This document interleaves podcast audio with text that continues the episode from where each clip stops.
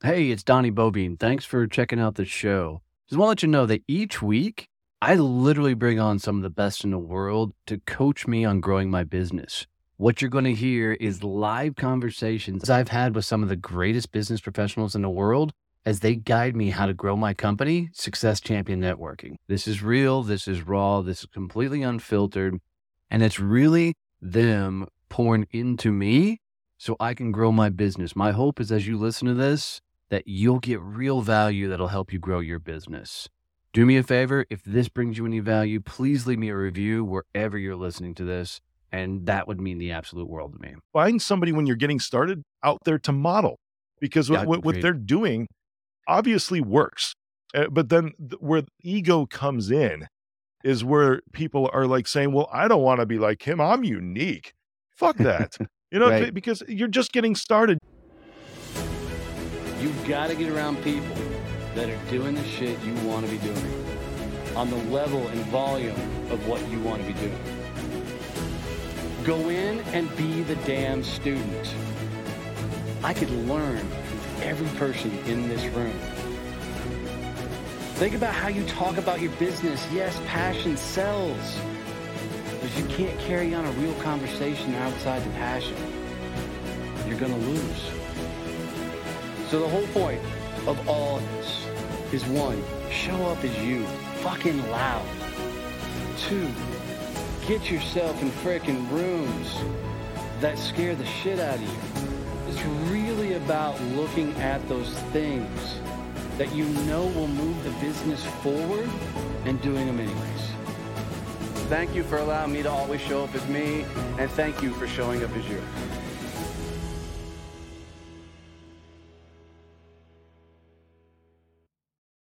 Welcome to Growth Mode. Rick, you've done some really cool things. I was actually pretty fascinated checking out your story because I didn't know a whole lot about you before your team reached out to be on the show. So I'm pretty stoked to, to sit down with you. Um, I can tell you, building a business, man, the I don't think there's a greater tool on the planet to get to know the dude in the mirror, and I use dude universally, um, the dude in the mirror, than building a business. Uh, because you're going to find out what you're made of really damn quick. So, talk to me a little bit about just you know being a business owner, what it's like, what's the ups and downs, and how do you handle getting punched in the face every day, smiling and going again.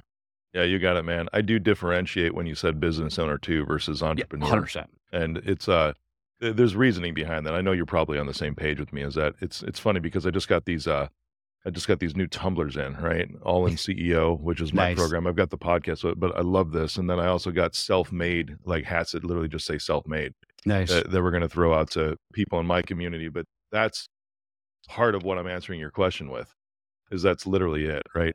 And I mean, I, I I've taken now a company from literally being just me, like the the singular IT consultants, all the way to now closing the deal to go public, just literally a couple of days ago. Nice, like the dude. press Congrats. release is going out today for that. so it's uh it's whenever this is published, it would have already happened. So Right, it- right. but it's it's cool. And it's also kind of surreal in that moment too. So when you're saying like business owner versus entrepreneur, like what does it mean for that?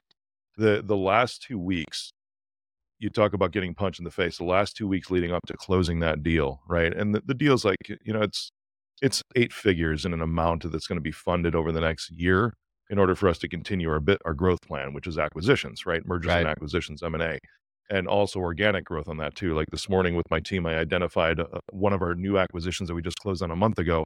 They were doing four million in top line, and we just identified a way today because we have the ability to scale it that we're going to start invoicing a million dollars a month immediately out of that. So it's like tripled the revenue almost overnight. Wow. but that doesn't come without getting punched in the face, dude. And these last two weeks leading up to closing this deal to go public was like hit after hit. Yeah, Dude, I can only imagine. You know, uh, the stress at that level is got to be insane. And I, I, I often tell people, I think that the only people that find success are as ones that are crazy enough to not throw in the towel. Yeah, Because yeah. most logical person's not going to look at some of the decisions and things we put ourselves through and go, yeah, that's something I want to do. Yeah, right on, dude. I like Yeah. to win. I really like to fucking win. And I, I- similarly, I always say it's like the difference between winning and losing is most often just not quitting. Yeah, yeah. You know, I know there's several times as I've built a business where I've been stacked up against it. And I've never really had that thought process. I should go back and get a job. You know, I've been doing, you know, running company altogether six years, three years with the last venture, Yeah. but um, I've never had that throw in the towel kind of moment for me. But I've put myself into some pretty hairy, you know, situations overall. What is your? I mean, there's winning. You're still yeah. there. Yeah, for sure, for Yeah. sure. Dad, Um, don't under, don't under acknowledge that, man. But I appreciate that, you know, because that's the, the truth. We we don't often celebrate those small wins enough, and that's not even a small win. It's a pretty big, thing, Yeah. you know, thing to be proud of that I hit year six this year, going into year seven. But you know, for for mental fortitude inside of building a business, I mean, it's a lot. I mean, uh, people say all the time, it's a mental game. It's a mental game, and mental. But I don't think people actually understand how big of a mental game is until you're in the throes of it, right? Right Yeah, until you're yeah. in the middle of it. How do you navigate it? And then we're going to dive into a little bit about our company and some of the things you can help potentially help us scale this thing out. Yeah, you bet. There's a there's a concept, right? Even my show is called All In, and it's like that's why this says All In CEO on here. And it's I'll go back to a story when I was actually in a job, right? We're working for Best Buy at the moment, and I was really uh, new sales guy. I wrote the sales playbook for Best Buy for Business, like their B2B division that they used to have before they shut the whole thing down in 2008, which is when I started my company, when I was literally laid off with like 700 other people, right when my twins were born. So talk about another like punch in the face. I mean, my right. twins were two weeks old, dude. you know, for my first kids. And that mental fortitude, because in that moment, it's like, well, I got to do what I have to do. Mm. It's like it, there's stuff around you, and it's like I have two brand new mouths to feed, to care for, to make sure that they survive, have a roof over their head. And it's not a responsibility that I ever take lightly. So you talk about being all in. It's like you're you're forced in that moment, unless you're a jackass. In right. that type of moments, you are you are forced to be like, uh, there's nothing that I'm going to quit for at this point, because I need to continue just building and moving forward. And what I saw in that moment was the fact that there are going to be things that are outside of my control, and this is the mental sure. toughness part of it. Me being laid off was outside of my control. Shutting down a division that I helped build was outside of my control.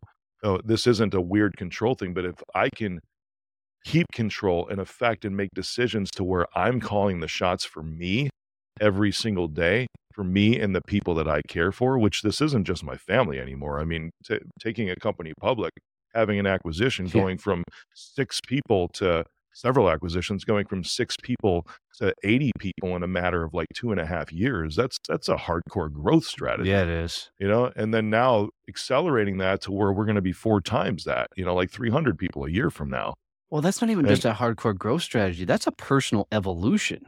Yeah I mean, for sure it is The, the guy you started with, as, as you know, as one person solopreneur doing your business, now managing eighty people. I mean, that's an upgrade. Uh, you know, that's like you yeah it's like version level up. 4.0 or 5.0 now Right, you know right. it's, it's not even 2.0 at this point anymore Yeah. but y- that's accurate man because in that moment with my kids it's like that was like 1.0 entrepreneur for me Right. you know, and deciding like this is it- it's like this is who I'm going to be for the rest of this time. But that story in the car training a new salesperson, I like I don't even remember what I was talking about. I just remember his response. He was there only three weeks and was like, Rick, I think I've learned you enough to know that no matter what you talk about, you're going to be passionate about it because you were all in. Mm. And it's like anything I choose to, and that's the point in making this in the mental side of things is everything you have is a choice. Even not making a choice is a choice sitting back and being a lazy motherfucker is a choice. Right. You know, not addressing what's in front of you. I mean, I could have sat back and and collected unemployment forever, pretty much. You know, went out and found another job, but it's like I've got two kids here now. I've got a family of four people, and I need to be able to continuously provide for them. And at the same time, I love doing things for other people, even outside of my family. It's like I identified what part of my purpose was in that moment, too. Like, how can I build something that both takes care of my immediate family in abundance and then have that abundance overflow onto a bunch of other people that I choose to surround myself with? For sure. You know, I was very much in a similar boat. So, um, I turned 40 before I even knew I could start a business, right? Just a blue collar kid. You work, Yeah. you get a job, you retire, you know, that's the thing. And, but when I launched my company, I was slapped with a non compete that I don't remember signing. So I was a sales trainer before I left corporate America, supposedly one of the top in the country. I don't know what that means other than I'm good at flapping my gums in front of a room, right? But um, so I launched my company. I couldn't talk about sales, sales training, business development, none of it. So six months in, my wife's you know Jeep was repossessed. We almost lost our farm. Yeah. Right, I built a second house on the property for my mother in law. She lived here, so she was going to lose her you know place as well. So my wife cashed in her 401k to literally get her Jeep back and save the farm. And then she stayed my ride and died. You know, we just hit 17 years together. Nice. But I'm very proud of that. Um, and and but going through that, I had to hit some sort of rock bottom to actually begin to start fighting. Right. Yeah. Um, I was a kid who grew up in self help books and all the likes, and you know, you, I was going to talk myself into success and all that crap. I, I there, there's one of my favorite things that I tell almost everybody that I possibly can.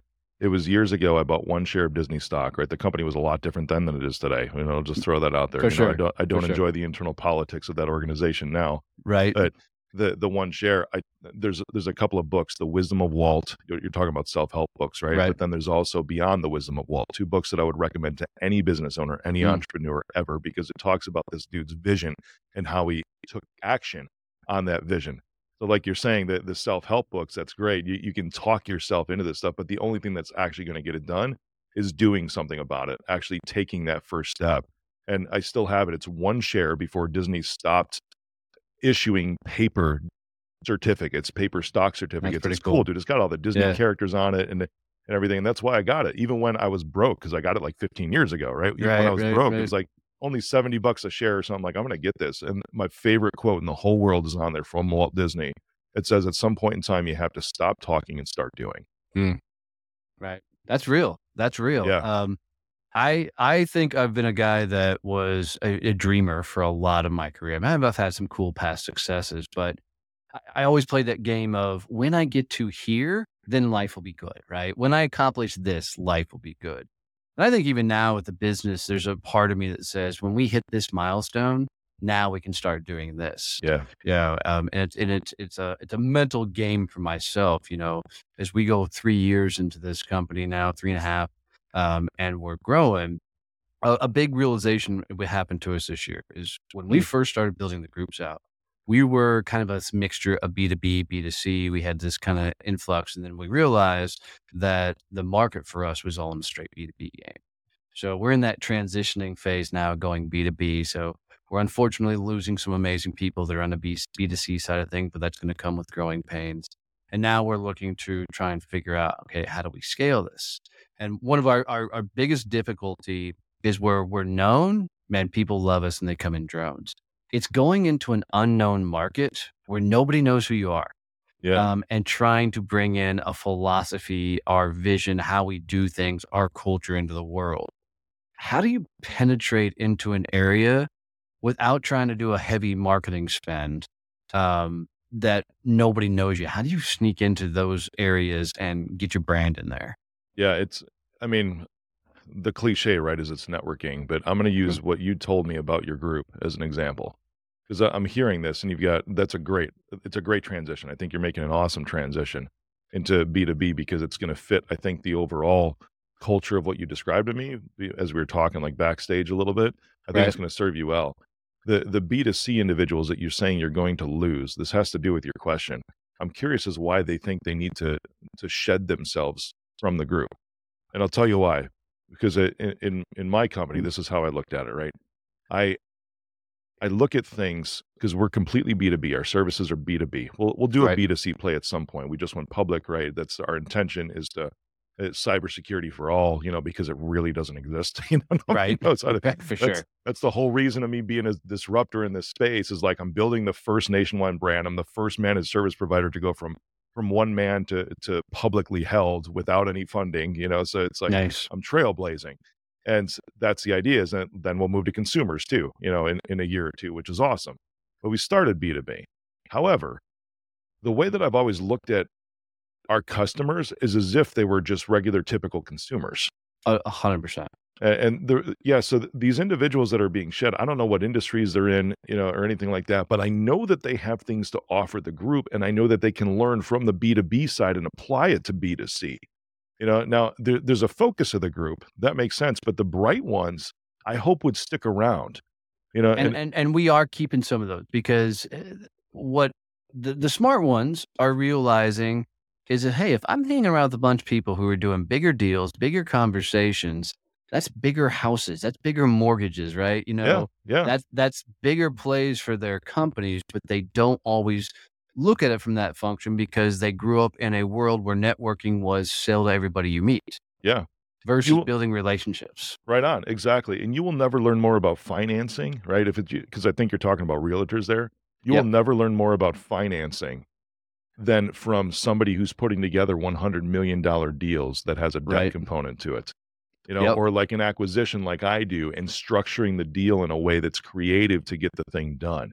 You know, it's a, it's not just just cookie cutter when it comes or it shouldn't be anyways when it comes to homes, properties, whatever else you know, there, there's ways that you can structure these things. I mean, they say like the, you know, the, the two mortgages, like, you know, bet like the 80 20 split. So you didn't put anything down, you know, back in 2005 and all that, and why everything crashed.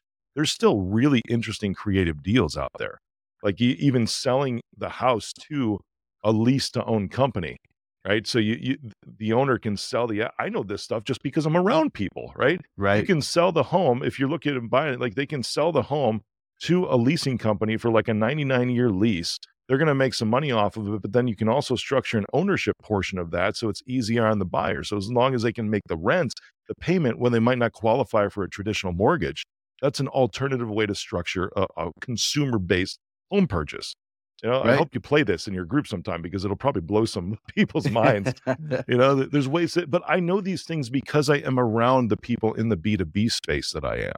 You know, and because Well, of the deals that I've done in the B2B space. Well, and I think that speaks even to a bigger thing that, you know, you go back to Jim Rohn and his whole philosophy of five, right? You know, the five people you surround yourself who you become. I buy into that somewhat, but I also know that there's times that you can't control the five people you can be around, right? Like, you know, I've got some family I love dearly. They're never going to be ambitious. They're never, they're content where they are and I'm happy for them, right? You know, but around them, I have to protect my mindset of, okay, cool. We're just going to hang out and be around them. We're not going to talk business because they're just never going to talk to level. And I think You do for to an extent. And I, I I appreciate your, you said this is like a coaching show, right? Yeah, bring it, Okay. bring it, bring it, bring it, bring it, bring it. bring it. I appreciate that to to an extent because I I can tell your good intentions that it's like they're my family, you know? Right. And and dude, I, I got the same thing, you know, because it's uh it I love it because I start seeing my brother now start to post like personal development quotes, you know, when he's obviously been around me like literally his whole life, you know, and I've been doing that shit for so long now, you know. It's I- I see him in a job where he, you know, he's still making like five figures a year. At least I think that he is, and from what I know, anyways. And it's like, man, there's so much more to this, you know, and there's Yeah. so much potential that you have and every opportunity. But it's like in those moments, he wasn't ready to receive it, but he's family. So there's been like things like he sees me do things, and then there'll be like comments under the breath sometimes. Love the dude, absolutely love Yep, him. But yep. it's exactly what you're saying, you know. But in those moments, it's it's like you can you can't control who your family is, but you can you can control the amount of exposure that you could have. Hundred percent. Yeah, But you know, an interesting thing that happened this year as well is my middle brother Keith. You know, he's been the only other person in the family that's gone out and tried to do something big, and he's run a couple companies and the likes.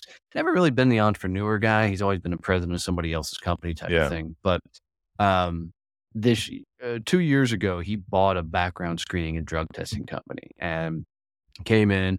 About a year into that, he calls me up and goes, "Dude, I don't know what the fuck you do, but I think we need to talk."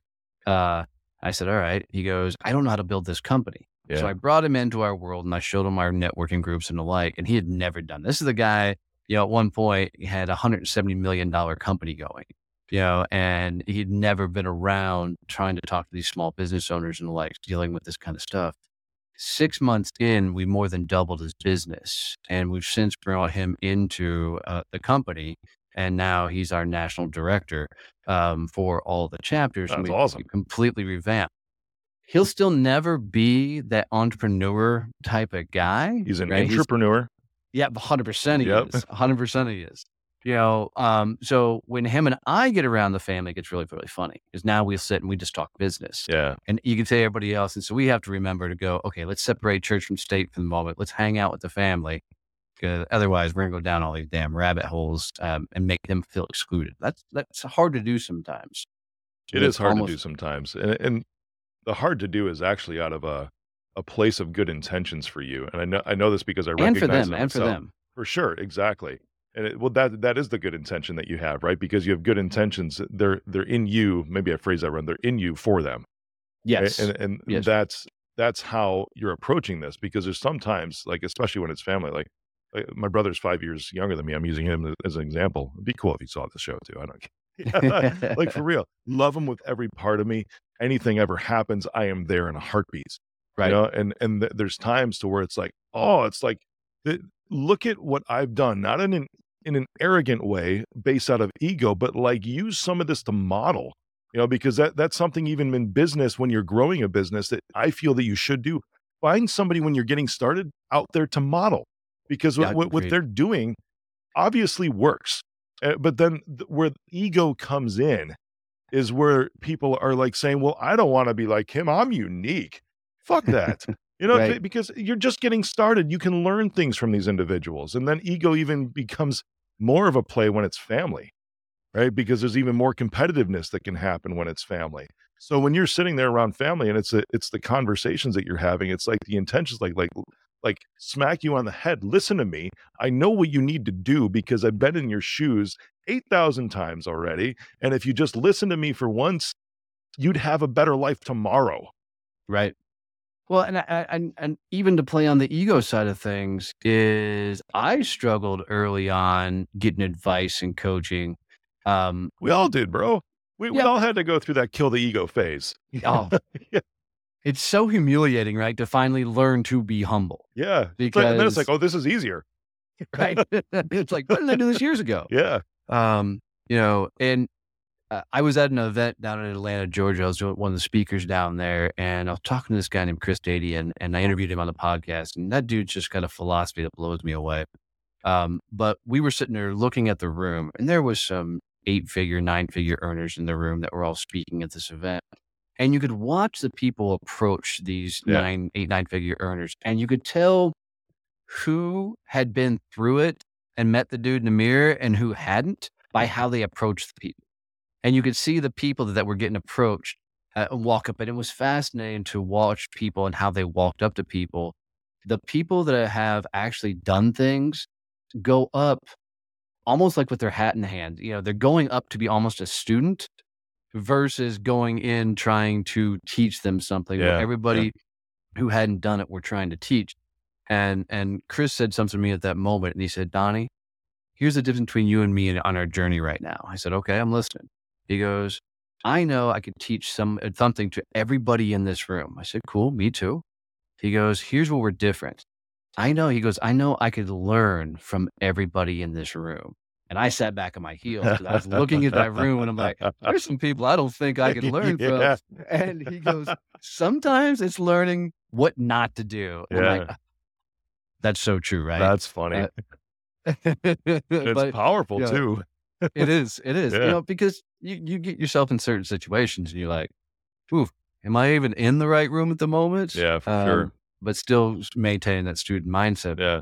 Let's be real. I mean, ego. uh, yeah, I used to, on my podcast, I used to have a segment called The One Thing, right? And it was always like, if you get nothing else, it's like, here's one thing I want you to grab out of this, you know, whatever it is. But it, that came from a scenario like what you're talking about was, let's be real, there's some crappy conferences, there's some crappy events, you know, that have horrendous speakers, you know, but then in that moment, I always felt like, well, you know what? Isn't it my responsibility to try to seek something out if I'm really here? I'm really here to mm. seek out something new for me to take away and, and be able to execute on tomorrow. So now it's like when you take ownership of that, yeah, most of it could could suck if it's just a bad event. But if you start looking for that one thing, you'll probably find more like 17 things if you right. start just looking for that one thing instead of like what you're doing is like t- stepping back and be like, am I in the right room? We've all had those thoughts, bro. Especially like after Right. like if there's a first keynote or something like, is this how the rest of this is gonna be? yeah. you know? Like, well, whatever. I'm gonna I'm gonna find one thing, and then you end up finding 17. Uh, and that's an interesting thought because I was at a conference and let's just say the the warm up speakers were first time speakers just out the gate, and so I was there for more moral support. I knew a couple of them. I'm like, I want to be in the audience so they can see Yeah. me there, type of thing. And um, I was really struggling until for me, I got ADHD. So I have to doodle to learn, right? It's the only way I can Oh, do it. I got cool. to distract myself to learn, right? So I started doodling in my notepad. And what I found is I actually started listening from a different perspective and my doodles started becoming notes. And I started learning. Now he- they weren't great speakers, right? God love them to death. They they they were speaking a message. A couple of them were reading from their notes, type of thing Yeah. but the content of what they're saying once i got past all the the pizzazz or lack of really started to resonate and i still got some cool notes and takeaways from it but to your exact point of it's on us to look at it and go okay what can i learn here what's that one thing if you will that Yeah. i can take away from Well, That's something grabbed your attention. I mean, we could go down a rabbit hole on how I feel about ADHD. Hey, Donnie Boivin here, CEO of Success Champions Networking, and I just wanted to jump in really quick and tell you about the network. Success Champion Networking isn't for the beginning networker. It's for the business people that understand that building a successful relationships is a two-way street requiring commitment from both parties involved. Stop wasting time networking with people that don't understand how to leverage their network to generate quality referrals for you. If you're ready to network with business people that are tired of doing all the heavy lifting and want to build real partnerships that generate high revenue referrals, visit one of our chapters today at successchampionnetworking.com and I look forward to seeing you there. Yeah, because I saw a TED talk that was like, yes, this. I can't remember who it was, but it was like a Chinese monk or something like that, or a, or a Vietnamese monk. And they were talking about ADHD. It's like, do you think like back in the days where we had to literally hunt for our food, those kids had ADHD? And it's like, no, Right. because they're active, right? And I'm hearing you. I'm like, it's cool because you found a way to get yourself focused. I Mm. think it was just learning yourself. You know, as soon as like something captured you, and it's finding those things that can capture you. So it's just directing your ability. Because I think that people that say that, hey, I have ADHD, let's be real, I could probably be put on that because of like shiny object syndrome. For you sure. know, I've never taken. I mean, it's a serial entrepreneur. It's like I get 87 new ideas just in the shower in the morning. right. But when it, when you find the ability to and learn yourself enough with self work to be like, okay, I know I can find tools for me to help focus my attention. It's just finding the things that you actually want to pour yourself into.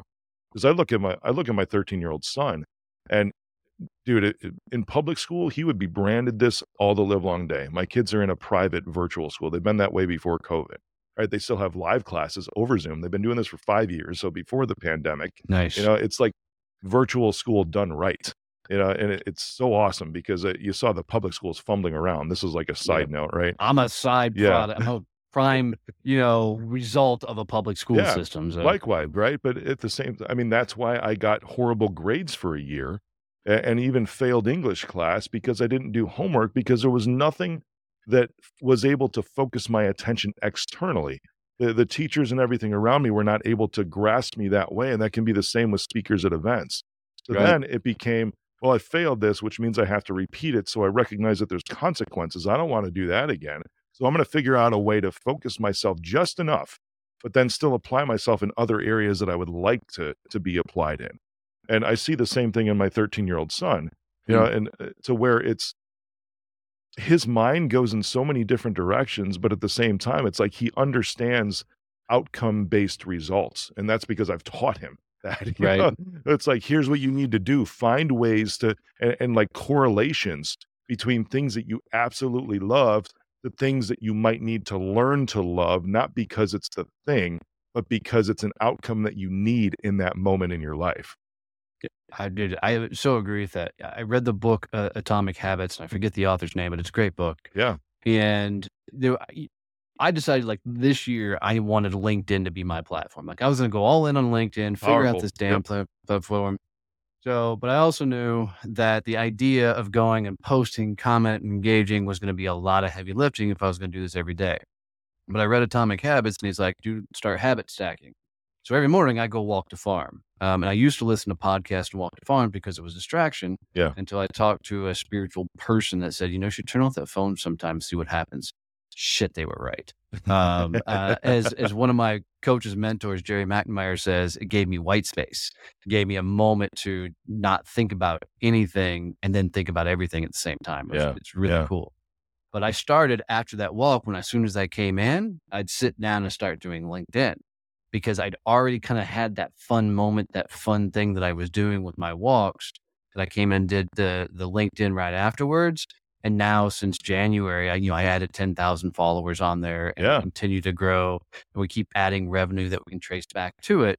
But it all came because I found a way to make it work Yeah. for me. Dude, you, you focused yourself, right? Yeah. And and Yeah. you create so if you look at like ADHD, what does it stand for? Attention deficit hyperactive disorder, right? Yep. I, I love the first two letters there, attention deficit. Deficit to me just means that there's something lacking.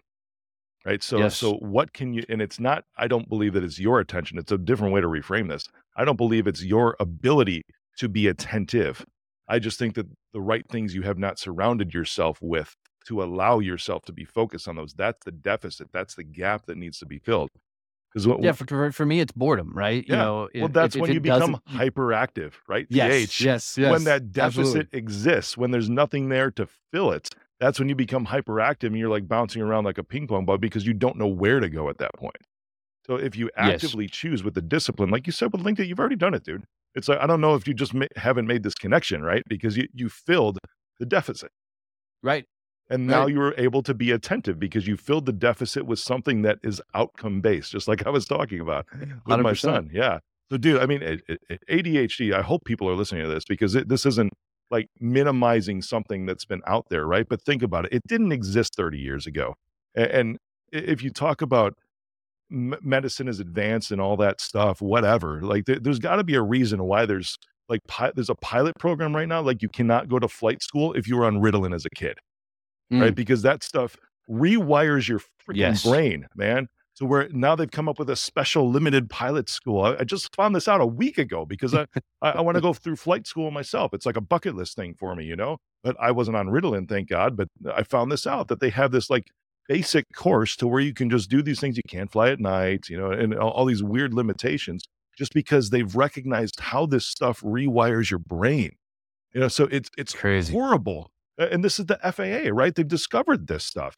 It's horrible to put our kids on these things when all they need is like my 13 year old son is just instruction on how to fill that deficit with things that they're interested in and correlate them to things that they might learn to be interested in. So I want to play with this a second because you possibly have something that other parents don't have, right? Um, and this is something I know running my own companies, and I run, Yeah. you know, 100 miles an hour. Responsibility and- parenting? No. Yeah, I, I don't have that. I don't have any kids, right? I, I have I have a full working farm with goats, so that's responsibility enough. But that's real. That's real. Right. made my day, man. That's awesome. That's like that. so, um, um, but we are somewhat trapped by our businesses. Like, there's things that have to be get get done. Um, but we also have the ability to find time and Yeah. manufacture our own time and our own schedule. I think, unfortunately, society as a whole doesn't have that same ability to manufacture time. You're working for somebody else, you're putting in time, you have to put in hours. Most organizations aren't like ours, where we are a family first organization. It's Yeah. one of our champions codes. It's like, go be at the game, freaking take the vacation, right? Be at the recital, get the fucking work done, be with your damn family, Yeah, right? You're not, yeah. you're not a slave to the company. I don't think a lot of people are in an environment where they have the luxury of understanding their kids enough to be able to pour into them like you have with your son. They might not be. Um, and I also think a lot of that's by choice too. I, I don't disagree with A- that at and all. I don't disagree with that. at even with like um i did some uh i wrote a book years ago it was my first book situational ethics but i, I started doing some segments on tv networks I'm, i mean abc cbs nbc fox all the main networks and the, the local affiliates and it was about bullying you know and it Mm. was like the ethics of bullying was my what was my segment title and the main point that i made in there which actually pissed off i remember the las vegas network that was there because i actually it was ironic because i had the superintendent coming in right after me right and it's like uh, the superintendent of the las vegas school system and i actually got his back with what i said on, on air and at that point it was like they shut down i was part of a group that like they shut down i, I take credit for this and pride in this they shut down anybody else from that group as far as being a guest on the show because i fucked it up for them right but That's the, awesome. the, the reason is I started getting the school districts back talking about responsible parenting. And I'm like, Let, let's look at this for a sec. Because I believe that parents, what they do is like if they're just pouring themselves into work, maybe some people just shouldn't be parents. You know, and that's mm. kind of controversial, right? And some parents can be better parents if they do work all day, but then they come home and they devote that time to their kids. You know, as long as they're still slotting out that dedicated time for attention towards their kids to pour into them, like we've been talking about. But parents that just go to work all day, shove their kids in the public school system, and then come home and they have to chill and relax or whatever else, something's not right in their life right there. Because in that process, what they're doing is they're abdicating the raising of their children to the public school district. I agree with that. So, like the superintendent was, I'm like, I've got his back because that's a difficult job that he's got to fight for. Because in essence, you're saying, hey, teachers, principals, raise my kids Raise for my me. kids. Yeah. That's why 100%. bullying comes in because now it's like they already have so much on their plate and teachers are underpaid as it is, which is a whole different thing. You know, we could get into this might be a political statement, sort of, but I actually would love to see school districts in, institute like performance based incentives for Dude, teachers. so would I. so where it's like, hey, you know, I mean, testing, whatever, standardized testing, we can get into that uh, wormhole in some other show. But still, like if there's some kind of KPIs, I'm obviously a businessman, right? If there's some Right. kind of KPIs for the teachers, right? If half your class is failing, you shouldn't get paid what you're getting paid. If if most of your class is excelling, right, and there's some kind of metrics around that that we could put around it, cool, you get bonused. You're being a good teacher. You know, you're really pouring into these kids. You know, if if like the disciplinary write-ups that you have are the lowest in the school, bonus on top of that because parents are abdicating their responsibility for a lot of reasons to, to the school district and the teachers to raise their kids, which I don't agree with. Kudos to the parents out there that aren't, you know, because I'm sure there's Right. just as many that aren't, you know. So it's a, this isn't a blanket statement, but those that are, I get it. Life is tough. You got to make ends meet, all those other things, but you have human beings that you're responsible for. Whether you planned them or didn't plan them, it's what God gave you on this earth right now. And there's a reason for it too. They are here to be raised by you, not anybody else. Well, and and I agree with that. Uh, and I think I got it a should be this. dude. No, you I'm did. You did. You could tell. I- That's Yeah. why I didn't interrupt you, Yeah. man. Fucking run with it, right? When when you find somebody that has passion in a direction and it's on fire, let them run because it's a message most likely needs to be heard, and I'm a firm believer, if you're not pissing off somebody, then you're not standing for anything, Yeah. right? So I guarantee well, I'll I- have half as many people cheering as eh, that, that will be like, shut up, dude. You don't know my life. You know, it's like, right? I do know your life. Mm, I was sure. laid off, dude, when my twins were born. I do know your life. I had electricity shut off when my kids were breastfeeding. I had to I had to steal electricity. I'm not proud of that.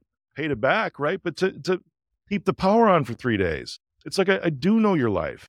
I'm not in some ivory tower and I work my ass off to get where I'm at, but I do know where you're at and I know that you don't have to stay there. I often think that, and I- I have a, a legit fear. And one of my legit fears at some point, somebody's going to look at me and say it was handed to him, right? I know my truth. Yeah. And I know the work and time and energy in there. But I do think society as a whole, that when you hit some certain notoriety or certain level of perceived success, that everybody forgets where you came from Oh yeah, dude. Yep. you know, and and it's and it's um I gave a, a keynote up in Boston and afterwards I always love doing a Q&A with people and you know getting feedback and one of the questions was is Donnie when do you change up your content when do you talk about something else and I just looked at him I looked at the crowd and I said how many of you this is the first time ever hearing me speak Yeah. and 75% of the room raised their hand Yeah.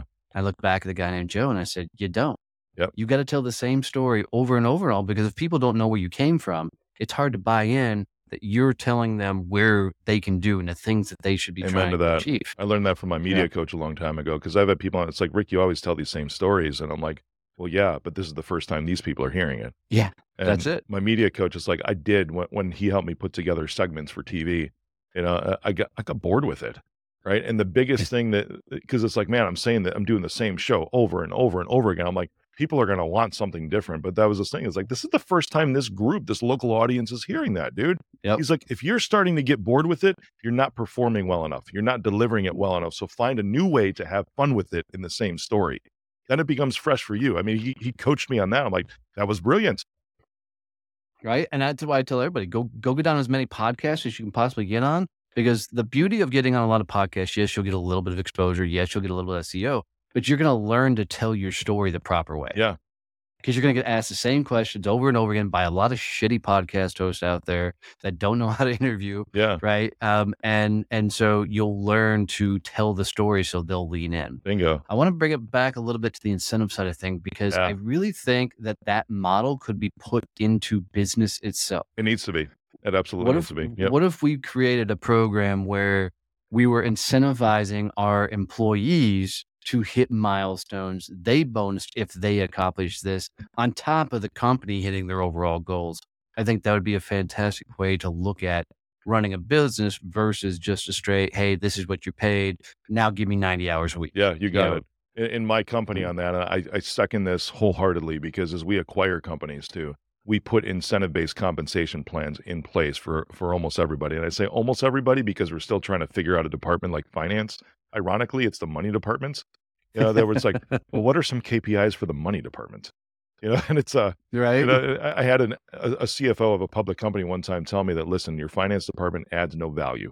And, and he didn't say it wasn't needed, but what he meant was it doesn't add actual like valuation to your organization, you know, because it's Mm. almost like, ta- uh, you know, it's task based stuff. You know, they have to, but th- there's got to be something like there's got to be a way because if they have responsibility. well, the first thing that popped in my head was was collections. If collection stays to a certain level over a certain period of time, because I know it's a thing in our company. yeah, Yeah, that affects uh, cash Chase- flow. Yep. Yep. Yep, right on. Right. Ninety-five percent of our stuff is on auto pay for a service-based same. subscription company. But, Same but us. yes, yeah, that's a good. That's a good KPI. But even with the service based subscription, you got the the credit card expired. Now you got to go track down the credit cards and all that kind of stuff. So you you got that portion in it that somebody's got to be chasing down Yep, and cleaning. you got it. Yeah, I mean, Yeah. uh, I mean, cybersecurity. So it's technicians, it's supervisors, it's managers, it's sales. You know, everybody has a specific set of KPIs that we put in place that they directly affect with their actions, and that's what they're incentivized on. And there's also Mm, like two so different smart. levels too, because it. I like to try to tie everybody in the company back to top line revenue. Because it, Mm. we're we're a growth oriented company always, right? Because I believe Right, if you're not right. growing, you're dying, right? if you're in the middle, it's really you're dying anyways if you're not doing anything. So everybody has like KPIs, which is this is how good we're delivering for our customers, right? And they're actually KPIs that we even show our customers too. We're completely transparent in that. Like if it's a, a resolution time, it's like we always want to see this below 30 minutes. And if it goes above 30 minutes, we, we have reviews with it's like you were at 47 minutes last month, but we're going to show you exactly why because we might need Mm. your input on some of these things. So it's like they're managing with it. They're responsible, even down to like text, dude. They're responsible for contributing to these things. And then on the opposite side, there's also a sales commission because if they can identify revenue, even if they're fixing my printer can't work, right, or something like that, if Yep. they're fixing that kind of trouble tickets, and they start asking questions like, you know what, maybe you need some new solution here, you know, because it sounds like with your workflow, so they're thinking beyond the problem that's in front of them they can sell some revenue and they're incentivized and commissioned off of that revenue too. You know, and Nice. it's just literally for we're encouraging people to help people. That's it. How did you come up with that with that whole framework? And then how did you determine the KPIs inside of that framework? Yeah, the, the KPIs are very customer based, and I'll I'll give you an example here because uh, you run a B two B network, Yep.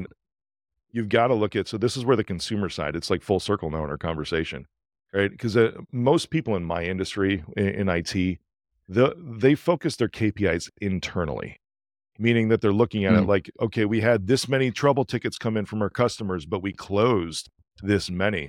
Look at how much of badasses we are, you know. Right. And all of those are so internally focused. It would be like Michael Jordan looking at Scottie Pippen. Yes, I'm 44. I watched the Bulls three-peat, right? I I live in Chicago. I'll use this example. Okay, I watched all of it when I was a teen. You know, but it'd be like Michael Jordan only looking at Scottie Pippen to try to keep his game on point.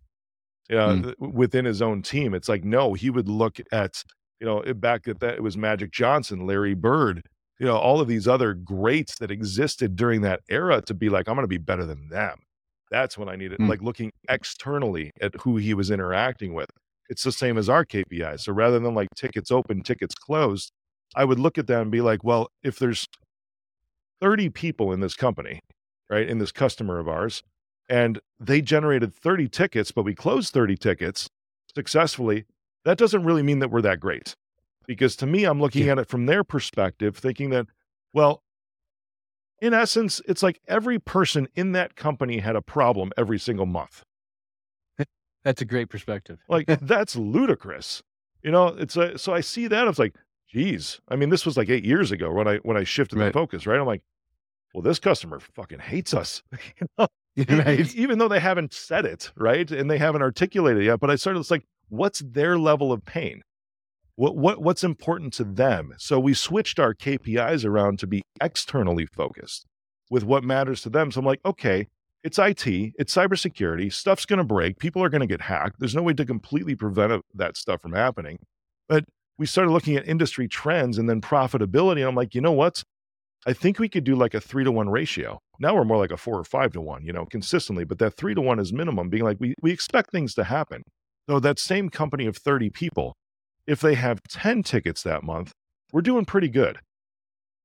Hmm. You know, and so, and they start to feel less pain because it's like two thirds, the majority of the company has had no issues. So if you're And looking, how is your team affecting that then? Right? Because how do you, how do you do that drastic of a drop off of tickets? What are the functions that they're doing to ensure that more tickets don't come to the table? It's focusing outside the current problem that's there. One thing that we started doing is, uh, I mean, we started it's like we're going to review every ticket and find the root cause.